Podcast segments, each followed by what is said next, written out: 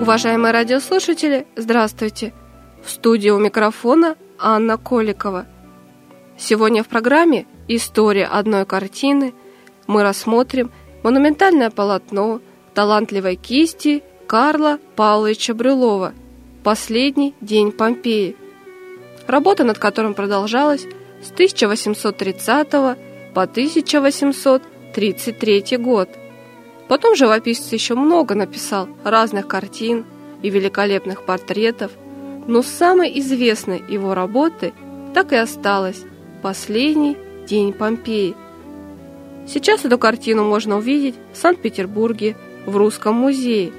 Ее немалый размер составляет 465 на 651 сантиметр.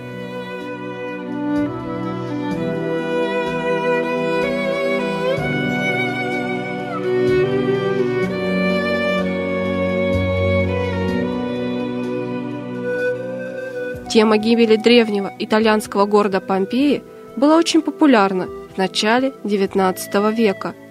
Дело в том, что в это время археологи окончательно раскрыли город, почти 18 столетий пролежавший под пеплом Везувия.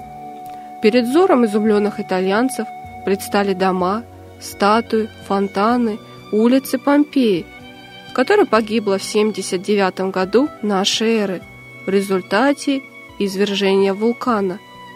В Риме громадным успехом пользовалась опера Пачини «Последний день Помпеи». Пораженный спектаклем, Карл Павлович Брюлов, придя домой, сразу же набросал эскиз будущей картины. После этого началась кропотливая и трудная работа. Он относительно быстро сделал набросок общей композиции, но потом три года – работал над историческими источниками и документами, параллельно разрабатывая отдельные фигуры. Бродил среди развалин Помпеи, стараясь воссоздать в трагическую картину извержения Везувия. Делал десятки этюдов, по много часов изучал экспонаты местного музея, срисовывал подлинные, сохранившиеся после гибели города, вещи – стараясь передавать события такими, какими они были в действительности. Брюлов настолько погрузился в работу, что его буквально приходилось выносить из мастерской на руках.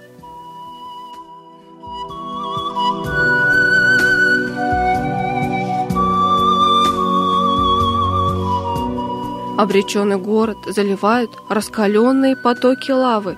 И именно они, да еще блеск молнии, служат источниками света, ведь солнечные лучи не в силах пробиться сквозь густые тучи пепла.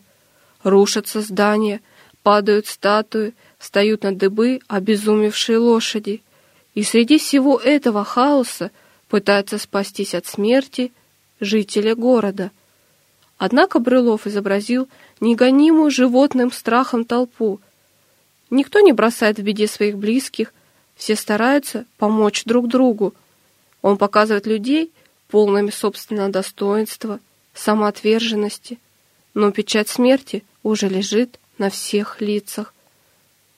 Среди обреченных на гибель художник изобразил на картине и самого себя с ящиком красок. Тем самым он хотел подчеркнуть, что его творение не плод фантазии, а достоверное свидетельство очевидца – Единственное, что могло спасти и вознести душу человеческую над купиной бед, это выстраданная христианская любовь к ближнему. Художник изображает не только гибель Помпеи, но и античного мира. Обрушивается здание римского храма, низвергаются на землю кумиры, венчавшие его, в панике бежит римский жрец, унося с собой жертвенный треножник, как завороженный взирает на гнев Божий первые христиане. Брюлов изобразил последний день Помпеи как крушение старого мира с его верованиями, обычаями, культурой. Он показал, что на обломках и развалинах старого мира рождается новый мир, мир христианской любви. Последний день Помпеи имел в Италии огромный успех. Старый Рим, видавший многое в искусстве, оказался пораженным. Полотно произошло все ожидания. Никогда слава русского искусства не разносилась так широко по всей Европе. Болонская, Миланская и Флорентийская академии художеств избрали Карла Павловича Брюлова своим членом. Затем состоялся показ картины в Париже, и, наконец, в июле 1834 года Помпея прибыла в Петербург. Когда Александр Сергеевич Пушкин увидел последний день Помпеи в Академии художеств, он был потрясен.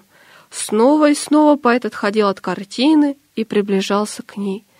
Пушкин не мог тут же высказать свои чувства Брюлову.